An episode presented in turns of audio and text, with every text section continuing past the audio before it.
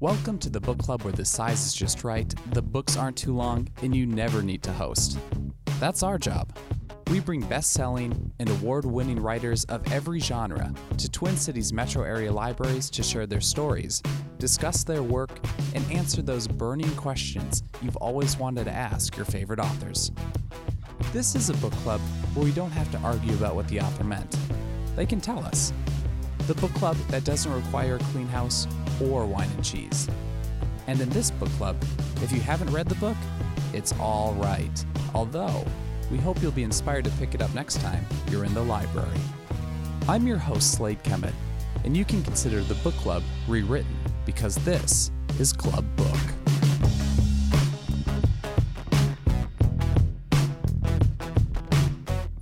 Club Book is made possible by Minnesota's Arts and Cultural Heritage Fund, MELSA, and Library Strategies. We'd like to thank our media sponsors at Minnesota Public Radio and MinnPost.com for helping us get the word out about our great guest authors. This podcast features Sara Paretsky at Dakota County's Galaxie Library in Apple Valley. Detective fiction favorite Sara Paretsky is the author of more than 20 books, including the New York Times bestselling V.I. Warshawski series. Warshawski, an intrepid private investigator from Chicago, always makes the top of the list when people talk about female operatives in literature, according to the New York Times. In recognition of her achievements to date, Mystery Writers of America named Paretsky a Grand Master of the genre in 2011. She earned the prestigious Anthony Award Lifetime Achievement Award that same year. Her latest novel, Brushback, hit shelves this July.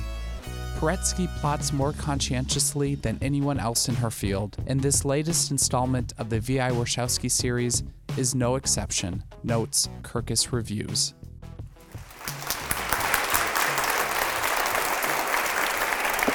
Thank you all. Thank you very much. It's very good to be here.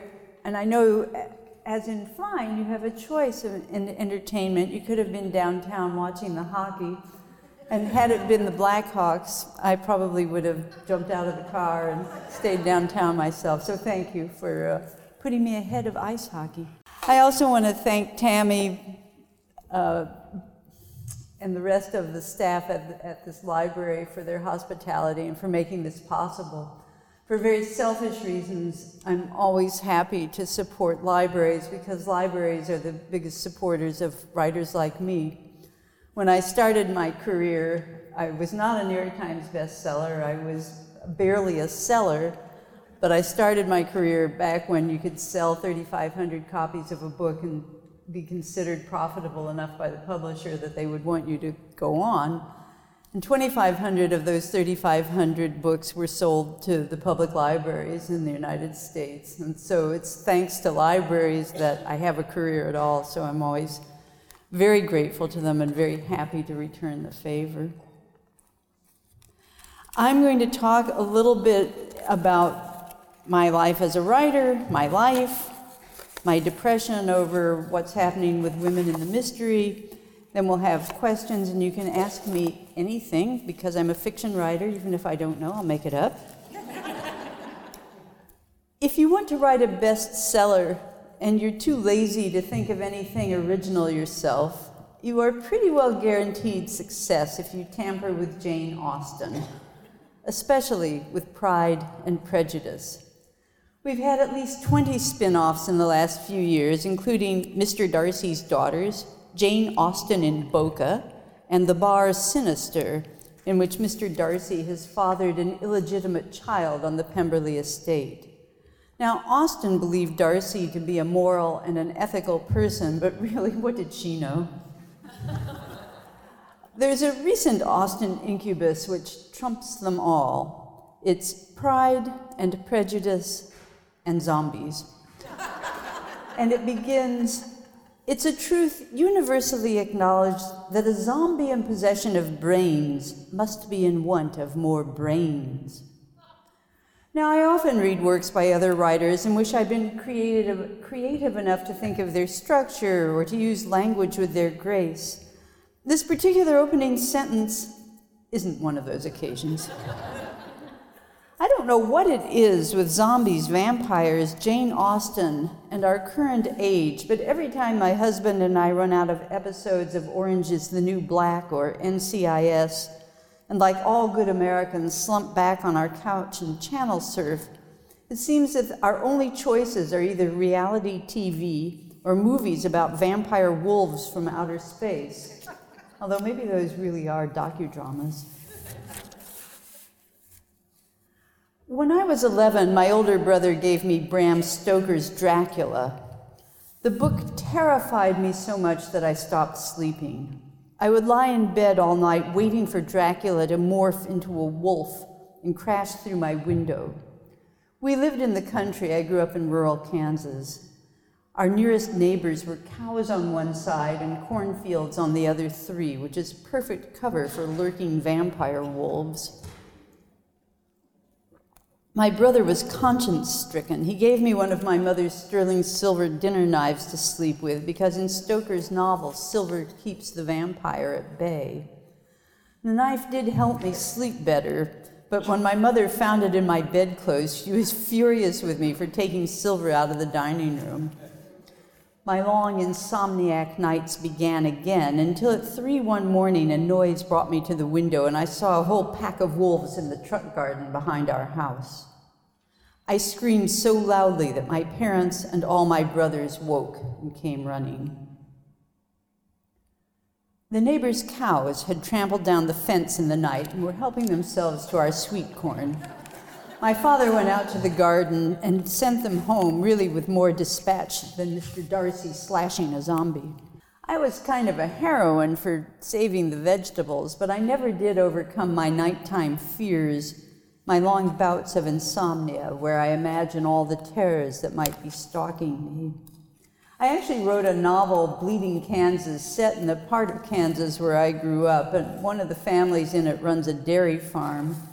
Perhaps someone who couldn't tell the difference between a wolf and a cow really had no business writing about dairy farming. but it occurred to me too late in the process that I could have written a bestseller about zombie vampire cows. When I was just starting to read and to write, my favorite books were set in safe, often magical places. The Secret Garden, the Narnia stories, especially Little Women, showed children in safety, protected by the walled garden or the magic lion or the wise and loving Marmee.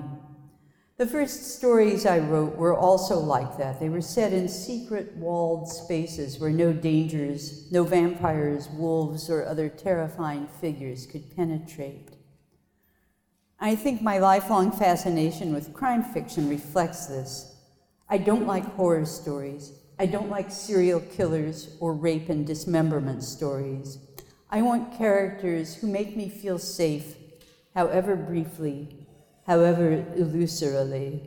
And I think maybe my detective VI in turn makes other people feel a modicum of safety.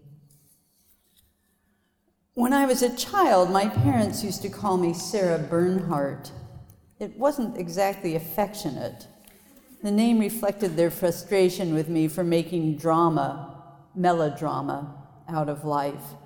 My mother's reaction to finding her silver in my bed sheets was only one of our many misunderstandings. I was terrified of vampire wolves. She thought I was trying to attract attention by enacting histrionics. In fact, when I was nine or ten, my parents gave me Mark Twain's personal recollections of Joan of Arc to read. They wanted me to see the dire fate that awaited girls who felt life too intensely who overreacted to the world around them. Everyone has their own style of parenting, I guess. Unfortunately, reading about Joan of Arc had a ricochet effect on me. Her life didn't make me want to retreat to the model of domestic servitude that my parents envisioned as my future. Instead, I longed for Joan's ardor. I longed for a vision of the magnitude of hers and the strength to execute it. Joan of Arc also gave me a lifelong fear and fascination with fire. After Mark Twain, I read about the fires of the Spanish Inquisition and England's Bloody Mary Tudor. I still feel my skin turn gray and cold when I think about being burned at the stake. Fire looms large in many of my novels. Arson is the theme of burn marks. Flames of all kinds are burning through bleeding Kansas. VI and a Catholic nun are both damaged in a terrible fire in Hardball. I fear, maybe more than anything, I fear the destruction of the self, of myself, and how much more completely can you be destroyed than by fire? We're living these days in a time of instability and uncertainty. Our whole country seems to be in a more or less constant state of fear. Although, when I was sitting down working on these remarks and thinking about it, I thought, in some ways, our country has always been in a constant state of fear.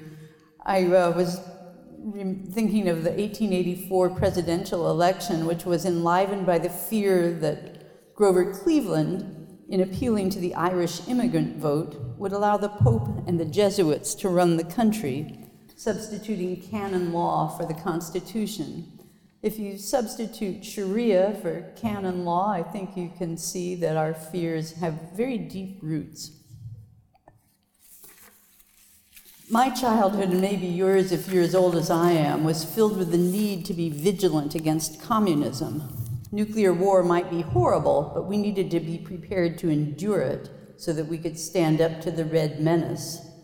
When ABC filmed the day after in my hometown, Lawrence, Kansas, about the terrible aftermath of using nuclear weapons, President Reagan tried to stop the release of the movie because he said it would show the Russians that we were scared of radioactive fallout. In the 1950s, the Department of Defense tested different public relations campaigns to see which would be most effective in getting Americans to embrace the nuclear arms race. The goal was to make us afraid enough of Russian bombs to support building our own arsenal, but not so fearful of destruction that we would demand a nuclear weapons ban. Today, although we still fear communism and socialism, our overriding fears have been reduced to a single point. We live in terror of those whose mission it is to terrify us, international terrorists. I think one key difference between our fears today and those of the past, even those of my childhood, let alone those of the 1880s, is the 24 hour news cycle where every thought, every fear, every conspiracy is constantly broadcast and amplified by Twitter, Facebook, and the blogosphere. And I have to say, there are days when the frenzied rhetoric exhausts me. I can't cope with high voltage screeching about radical socialism, pet coke, high unemployment, tiger moms, Planned Parenthood, genetically modified crops, earthquakes, terrorism, and Sandra Bullock's marriage, all jumbled together in an insistent and unending 24 hour stream. I don't know if today's government calibrates our fear levels as they did during the arms race to make us afraid enough of terrorists to support NSA surveillance, but not so fearful that we will keep handguns away from people on terrorism watch lists. But I do know that fear makes creative thought and work close to impossible. So, what's the appropriate response of a writer in times like these? At the most basic level, I think it's my job to continue to write stories that people will want to read, to be an entertainer, which is what I am basically. More fundamentally, I think it's my job to fumble my way as close as I can to the truth, and I don't mean the truth about what's happening in the political world. I mean the fundamental emotional truths that underlie our long journey, the journey of life. I don't want to accept a slippery, slipshod misuse of language or ideas. I don't want to allow fear to lead me into self censorship. I came slowly to my own writing voice. In one sense, I was always writing and imagining stories. My older brother my brother is three years older than I am, taught me to read and write when he learned. And We began writing stories together when I was five.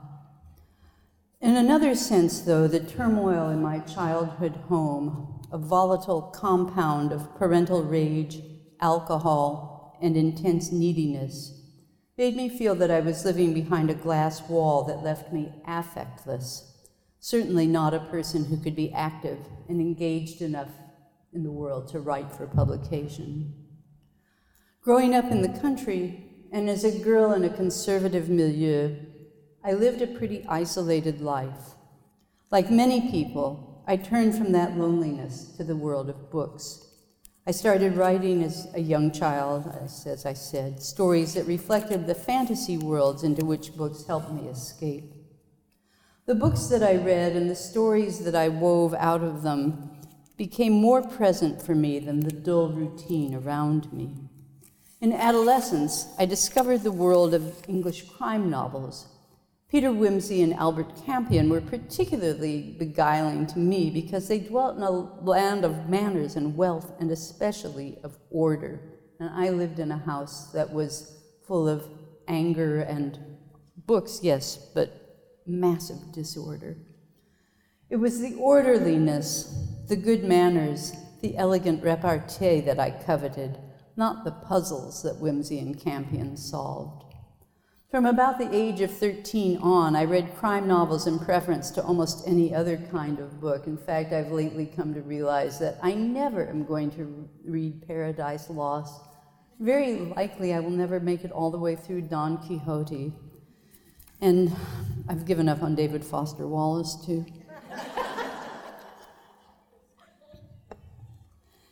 As I became a more sophisticated reader, I discovered that the lives of women in fiction were as much, if not more, limited than my own. Broadly speaking, women in the mystery have been the inconstant, deceptive, manipulative monsters of whom the archetype is Brigid O'Shaughnessy in The Maltese Falcon or they've been the innocent virginal types who get themselves in a peck of trouble and are rescued by a male hero. Even Harriet Vane and the combined female intelligences of Shrewsbury College needed Peter Wimsey to rescue them, and Dorothy Sayers called herself a feminist. Crime fiction throughout much of its 160 year history defined women by their sexual behavior.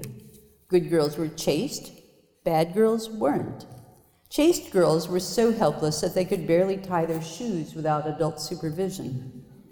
Starting with Lady Audley's Secret, published by Mary Elizabeth Braddon in 1862, bad girls could act, but they were only able to commit evil deeds. Notable 20th century heroines include Carmen Sternwood in Raymond Chandler's The Big Sleep. When Philip Marlowe meets Carmen Sternwood in the hallway of her father's house, Carmen greets him just as you or I might welcome a stranger. Marlowe tells us she turned her body slowly and lithely without lifting her feet. Her hands dropped limp at her sides. She tilted herself toward me on her toes. She fell straight back into my arms. I had to catch her, or let her crack her head on the tessellated floor. I caught her under her arms, and she went rubber legged on me instantly. I had to hold her close to hold her up. When her head was against my chest, she scooted around and giggled at me. now, I would advise you not to try this maneuver at home without adult supervision or a good chiropractor on call. Of course, some women in crime fiction defied those stereotypes Georgia Strangeways, Nicholas Blake's explorer heroine, is resilient and triumphant in his 1939 novel, The Smiler with the Knife. Perhaps the most defiant of all, in a cheerful, jello eating kind of way, was Nancy Drew. Nancy was beautiful. She was poised, skilled in every art known to man or to woman. She could grapple as easily with a broken down car or the law of the lever as she could with ballroom dancing. She possessed independence, money, and the things that money can buy, like a sporty roadster. I was so bummed when I found it was blue. I was sure it was red, and I kept saying a sporty red roadster, and people kept correcting me, and I finally went back to the source blue, a sporty blue roadster. How can a blue roadster be sporty? Nancy was the ringleader of her set, and she was known as much for her charity as for her quick wits.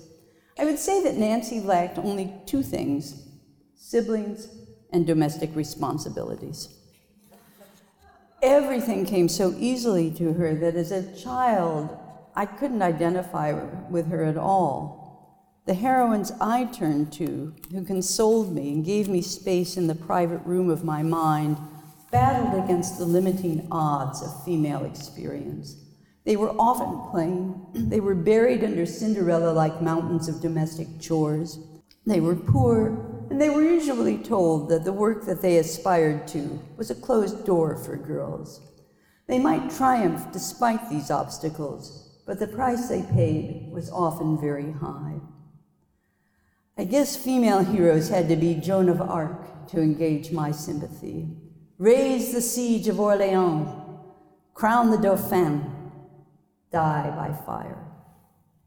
When I was on tour with Brushback, a number of people asked why VI undergoes such a tough time physically. They said she gets beat up more than other investigators, male or female. The questions made me re examine my books, and at first I thought, yeah, they're right. Only Joan of Arc has suffered more for her beliefs than V.I. Warshawski. V.I. was knocked out and left to die in Dead Stick Pond on Chicago's southeast side.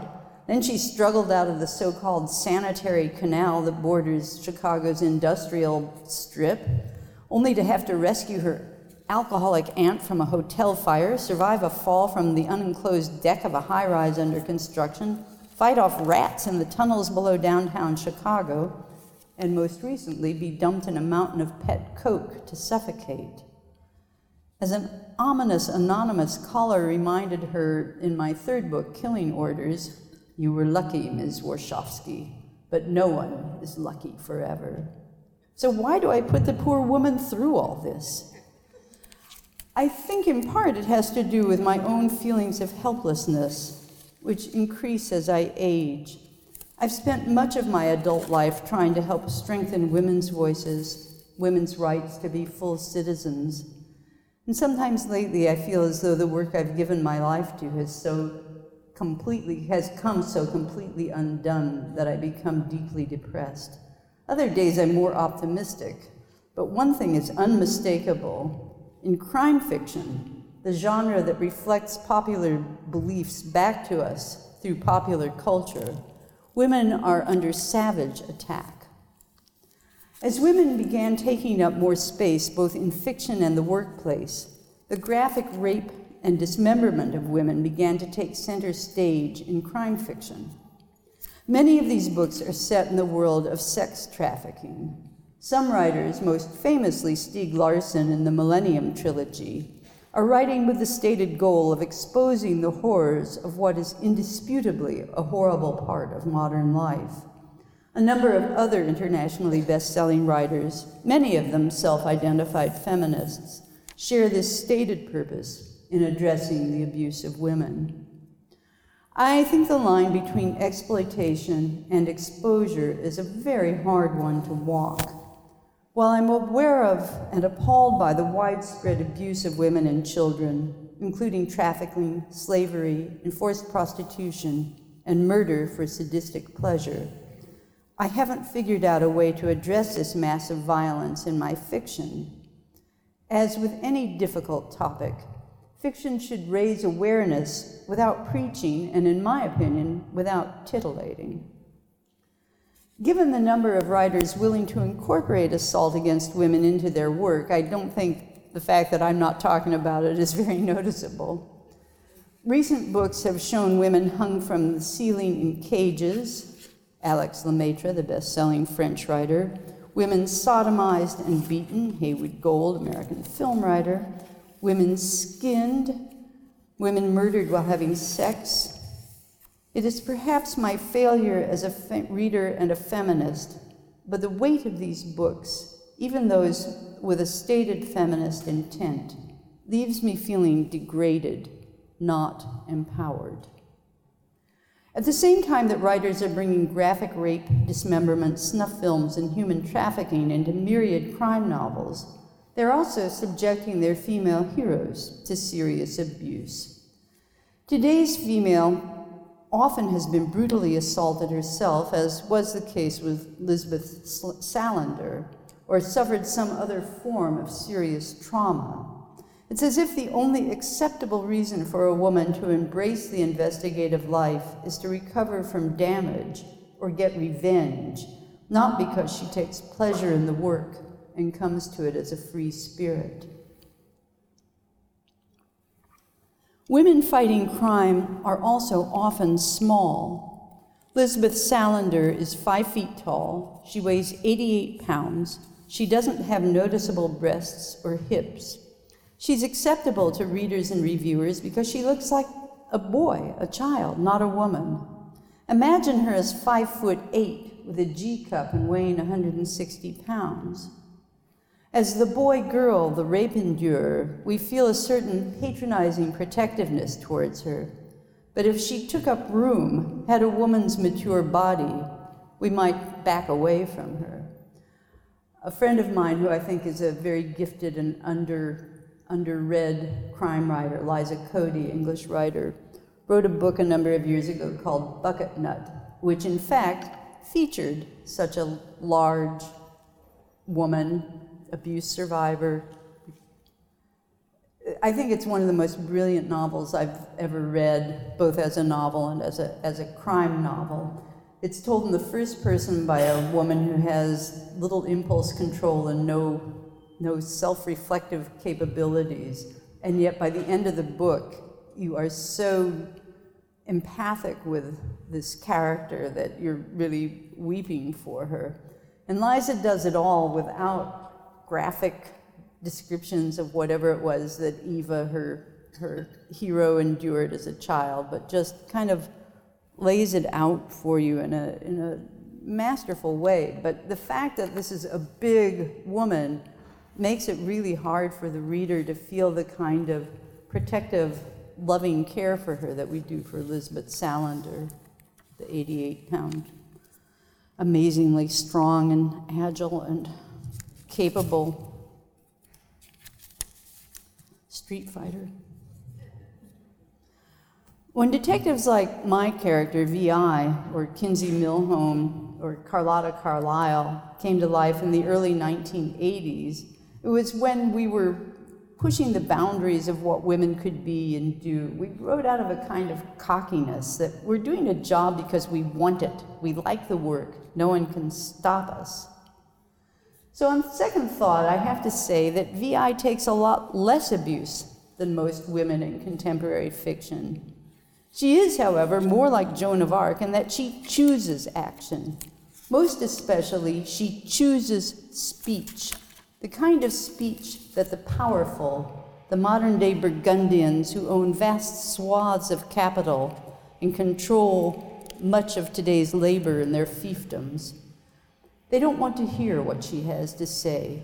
She's not an example of femme jep, the female in jeopardy. She chooses to stand to the, up to the relentless efforts to silence her, to silence other women, to silence anyone, male or female, who lives on the margins without access to power. We all have one or two fundamental questions about life about our own lives that we keep returning to and trying to sort out. One of mine has to do with how to act as a moral person in a world where peer pressure, market pressure, ambition, or cowardice make it easy for me to take the soft option.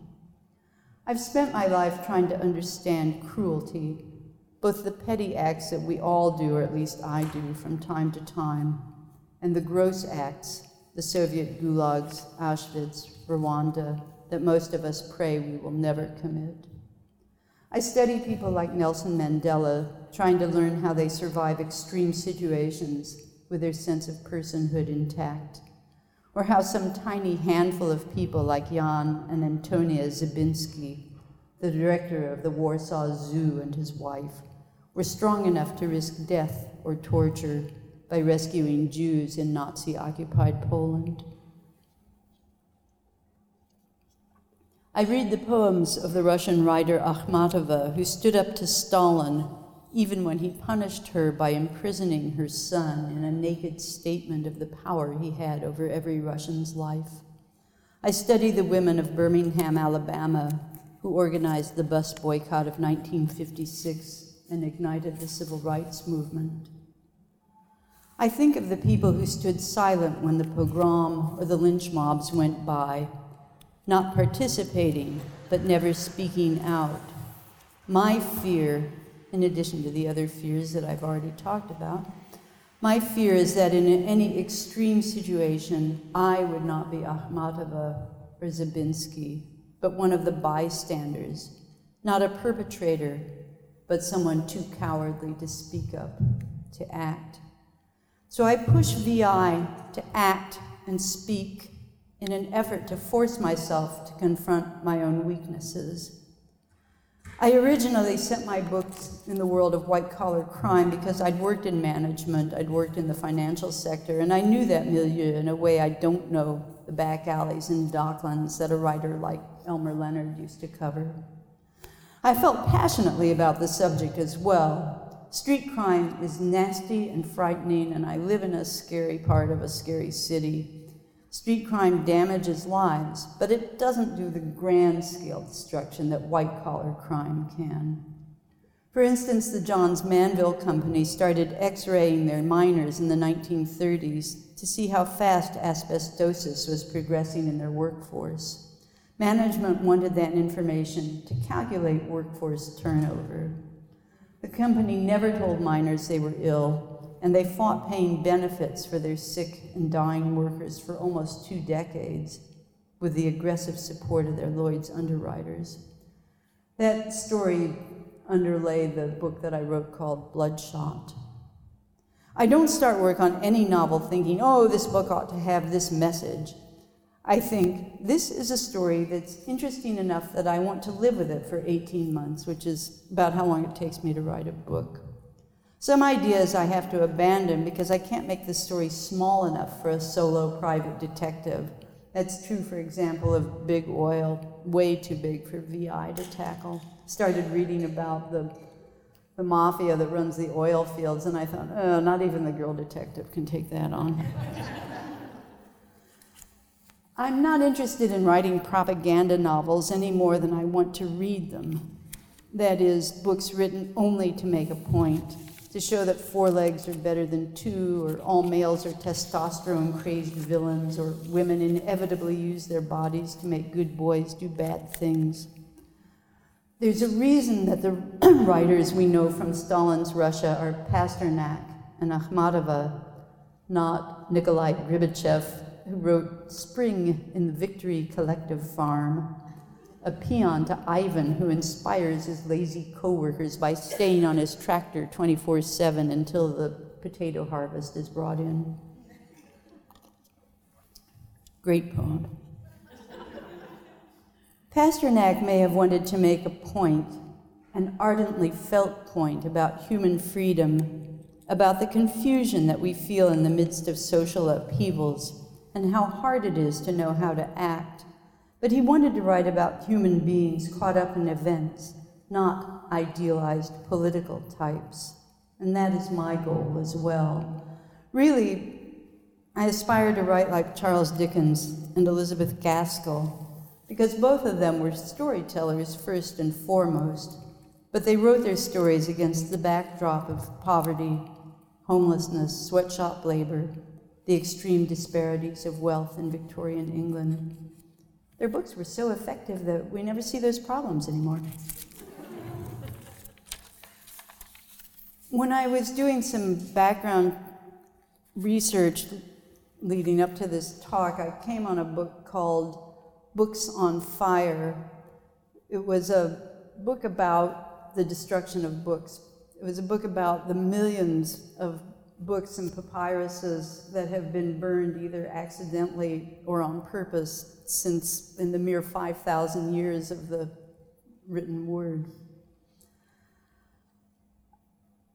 Millions more, I mean, I know, we don't even know how many millions of, of manuscripts and books and so on disappeared along the way. But we do know that at least five million books were deliberately destroyed the, by the German and Russian armies in the Second World War, and we know that book burning was a big hobby of all totalitarian regimes. Well, faced with the many millions of books that were destroyed in the war, some of the writers quoted in Books on Fire threw up their hands in despair. What was the point of writing anything, they said, of adding to the world's philosophy or poetry or novels? If it had no effect on public behavior, if books were still burned. These writers were so felt so helpless that they retreated behind a self-created wall of silence. But I have the opposite reaction. I think that the passion that books inflame is proof that they're doing their job and that we writers are doing our job. Stalin murdered the poets Mandelstam and Tsvetaeva Writers have been burned at the stake for their words. Michael Servetus by Calvin in 1553, Geneva. Servetus, never mind what the argument was about, but Calvin burned him. Rabbi Akiba was burned by the Romans in 137 AD in Jerusalem, but their words survived. Indeed, legend has it that as Akiba's body began to be consumed in the flames, the Hebrew letters took physical shape and flew to heaven where they guided his soul home. The Egyptian pharaoh Ramses II, who died around 1200 BC, had his tomb built over his great palace in Thebes. Underneath the tomb are three chambers. One's the dining hall where he could eat with all of his post mortem visitors. One was the great reception hall, and the third was his library, the tomb has long since been looted, so we don't know what he read or collected, but chiseled over the library doorway is the inscription, The Cure for the Soul. My soul is cured when I stand among books. It's what keeps me going. Being in a library, for me, is always a cure for the soul. So thank you very much for joining me here tonight in this place of curing.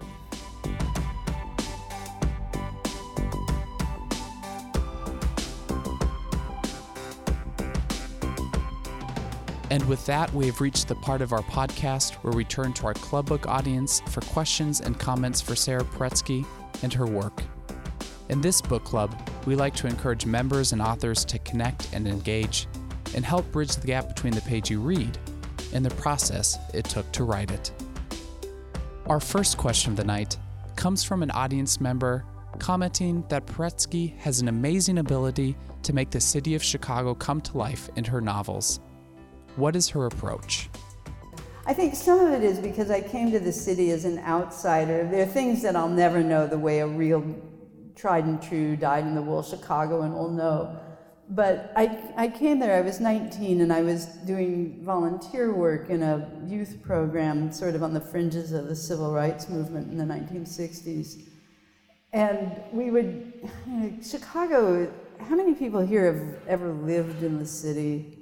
No, just a handful. It's a very parochial city in some ways. People are wedded to their neighborhoods. And um, we had kids who had never been downtown, I mean, not even to see the Christmas decorations. So part of our mission was just to get them to see the bigger city that they lived in and give them an idea that diversity could involve other things than throwing rocks at each other. Uh, so um, we'd, we'd take them well to Wrigley Field or to other places, and then we'd get back to the church where our youth group was meeting and ask them what they'd seen. And we always thought they were, we, or at the start, we thought they would be talking about the big buildings or this and that. They saw things close up. They saw the detail. They saw drunks lying on rooftops or foxes running alongside the L tracks. And so it, it, it shifted how I, how I thought and saw, and even though it was many years before I began writing for publication, it did make me kind of absorb the lesson that, that an effective story depends on making it personal, intimate, human, close up. Um, so that's, that's the eye that I see the city with. And I make mistakes. I get geography wrong or things like that. And then I hear from people who really know the city, but I don't hear from them in a mean spirited way. And, and so I, I welcome those kinds of letters because they often include personal histories that then, being a vampire myself, I suck their stories out of them and, um, and use them in a different context. I have to say, you know, when I was first creating VI, and uh, it was such an eye opener for me coming from a rural area to a city where people are so wedded to their ethnic identity or racial identity in place of national origin. And I had a job after, after my volunteer work ended. I had a job as a secretary at the University of Chicago, and kids would come to me, hyphenated Polish American kids wanted me to get them into closed classes or waive late fees, and I'd say no, and they'd say, You're a traitor to the Polish nation. And I was like, I'm just the department secretary. You know, I, I'm not a grand enough person to betray the entire Polish nation. But um, when I so when I started with VI, I, I knew that she had to have a, an ethnic identity, and I knew I couldn't write about African American or Latino or Mexican experience with any credibility, or Irish, really, which is still the biggest European uh, American ethnic group in, in, the Chicago area. So I thought, well, one of my grandfathers came from what was Poland when he came from there. It isn't Poland anymore. And I thought, well, Warsaw, I don't know what names belong to what languages. I thought, Warsaw, that's in Poland. Warshawski, that's got to be a Polish name.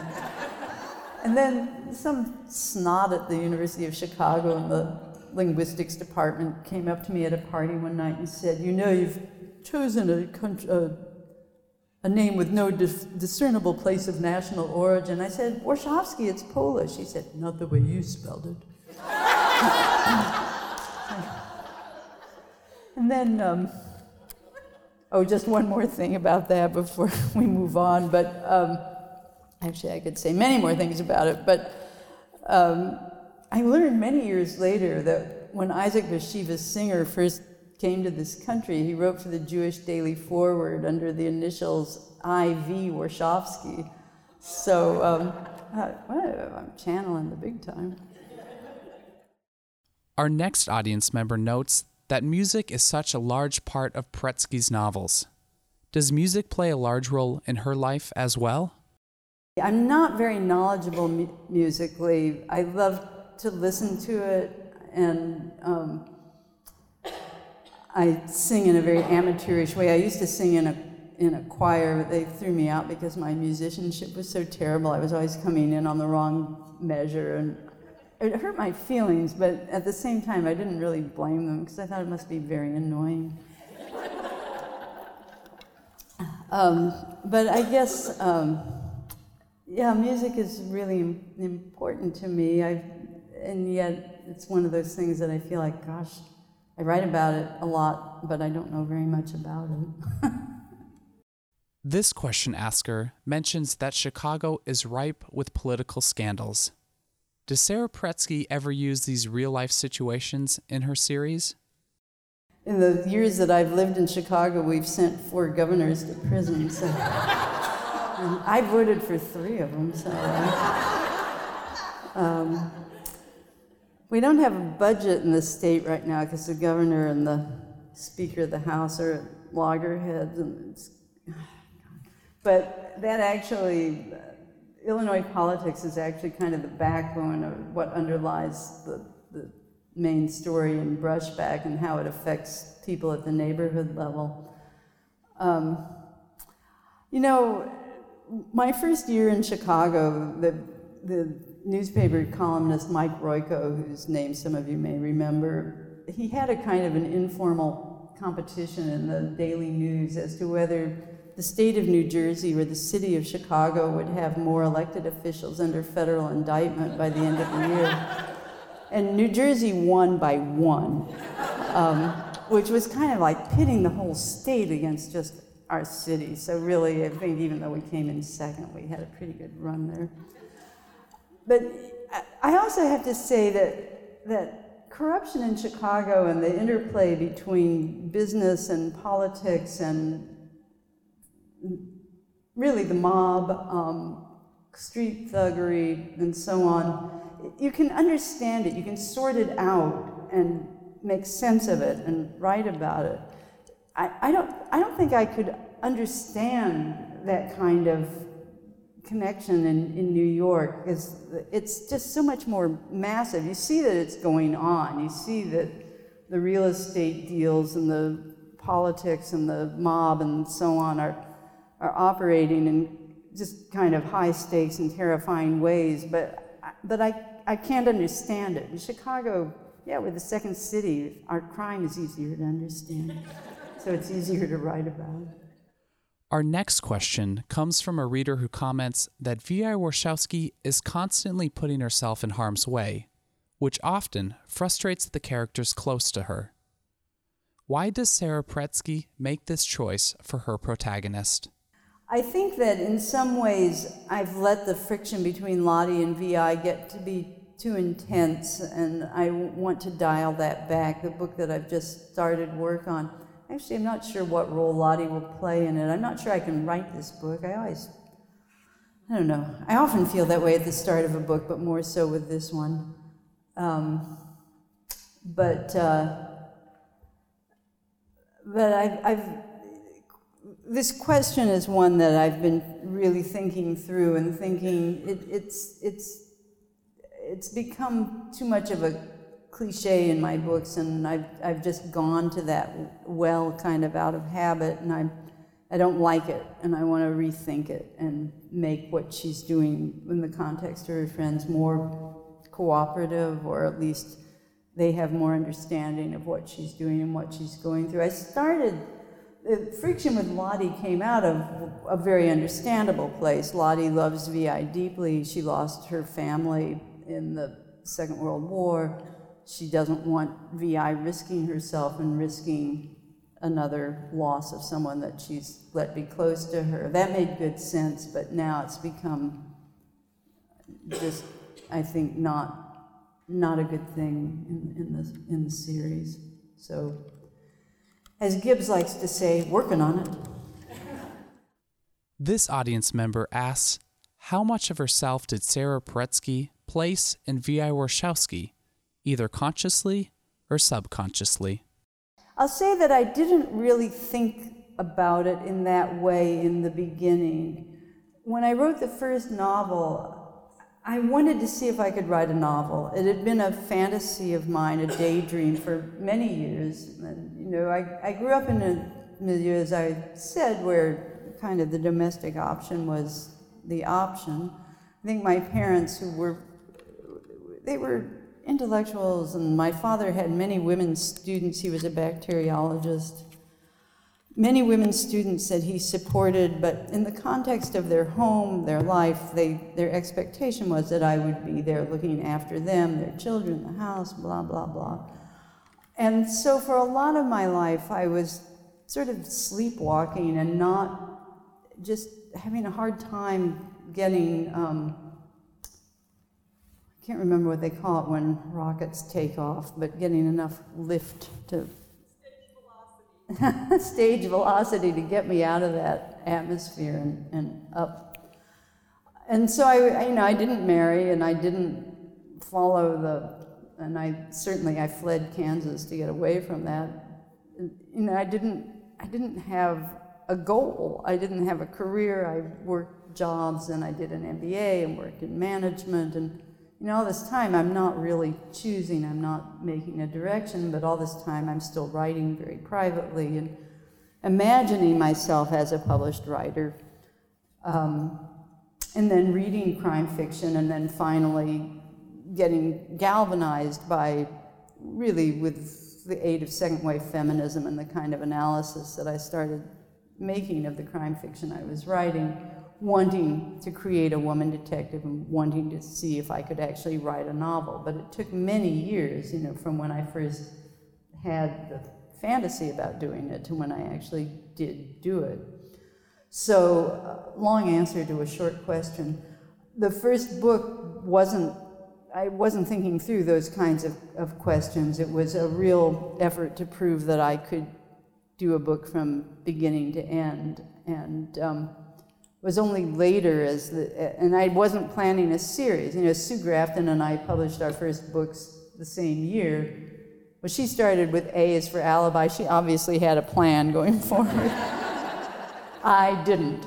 Um, I, and uh, it was only because my agent, my publishers, they wanted a series because series are more sellable than standalone novels that I then wrote the second book and the third book and the tenth book and the um, and and so then I had to to start really kind of answering that question or or sorting it out. Now there are first person narratives and it's a series, so she very much reflects my outlook on the world because in a standalone novel, even with a first person narrative, I could create someone who's very much different from me. But to be doing this for as many years as I've been doing it with this same character, and especially in the first person, no, she has to reflect my, my worldview.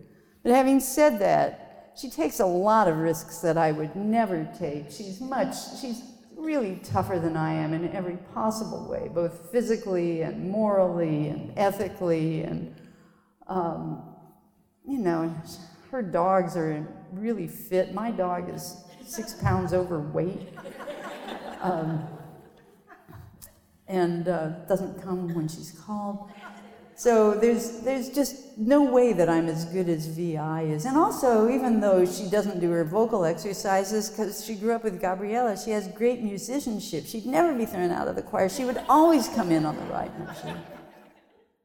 This question asker wonders if Paretsky thinks that other female crime writers are affecting how the genre is defined.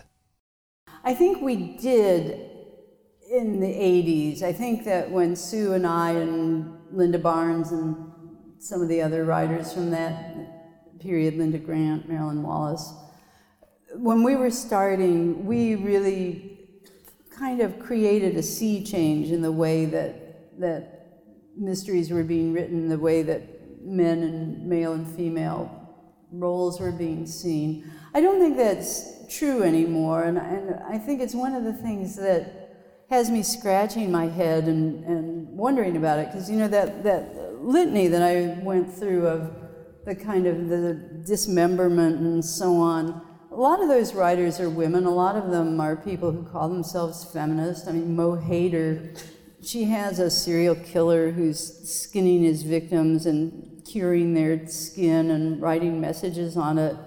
And uh, she says this is a form of empowerment for women. This is um, claiming the narrative. And I'm like, okay, Mo, it works for you, and uh, you have a lot more readers than I do, so it's obviously working for them, but I have to confess I don't get it. It doesn't feel empowering to me. So I, I just think that there's a, I don't know if it's a good thing or a bad thing, it's just a thing that um, maybe we created a bit of a revolution. The revolution is over, and now everybody's kind of doing the same thing. I don't know. The last question of the night is whether or not V.I. Warshawski will ever have a grand romance. This is another problem with having a series book, a series character, is that um, a lot of the time the affairs that she started have been out of an investigation, and there's an erotic tension that rises between her and she is heterosexual. And my friend Nicole Hollander, the cartoonist who used to draw Sylvia, um, someone once, a woman once made a pass at her, and Nicole said, "Alas, I'm cursed by heterosexuality," and um, and so is Vi. Um, but uh, so there's an erotic tension and ends up in bed. And then the next book, okay, there she is with this guy. And he has to play some role in the book. He can't just be, you know, she can't just pull him out of a drawer. When, um, and so it slows down the action trying to accommodate the romance. So um, I don't know, maybe the last book in the series, maybe if I get to be 90 and I'm still alive and I'm still writing, I'll let VI retire to. There used to be a, a retirement home here in the Twin Cities for circus performers. Uh, I read about this decades ago. I read about this. One of my old jobs used to be covering, um, back in the days before the internet, I worked for a company that clipped news stories from 130 daily newspapers and looked for trends emerging and what, what all these papers were covering. So this is a long time ago, but um, the, the women in this uh, old folks' home, um, they would turn tricks with the guys for their social security checks on the first of the month. So I'm thinking maybe when I'm 90 and ready to hang up my spurs, VI will retire to this circus home have a grand romance. I don't know. Yeah, I'd like to see her happy and fulfilled. I used to wonder if I should give her a baby. Of course, she's a little old for that now. And then I was trying to imagine what would she do with it? She'd put it out in the backyard with the dogs and leave it for Mr. Contreras to look after, and then child welfare would be involved. Or, and I thought she'd get a Harley with a sidecar, and there'd be the so, anyway, it never happened.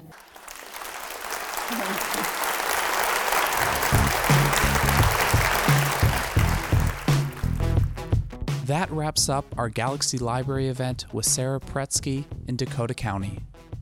Make sure to catch our next Club Book event with Marja Mills at 7 p.m. Tuesday, October 6th at Scott County's Prior Lake Library journalist Marja Mills made a name for herself in the literature world last year with the publication of her much anticipated The Mockingbird Next Door.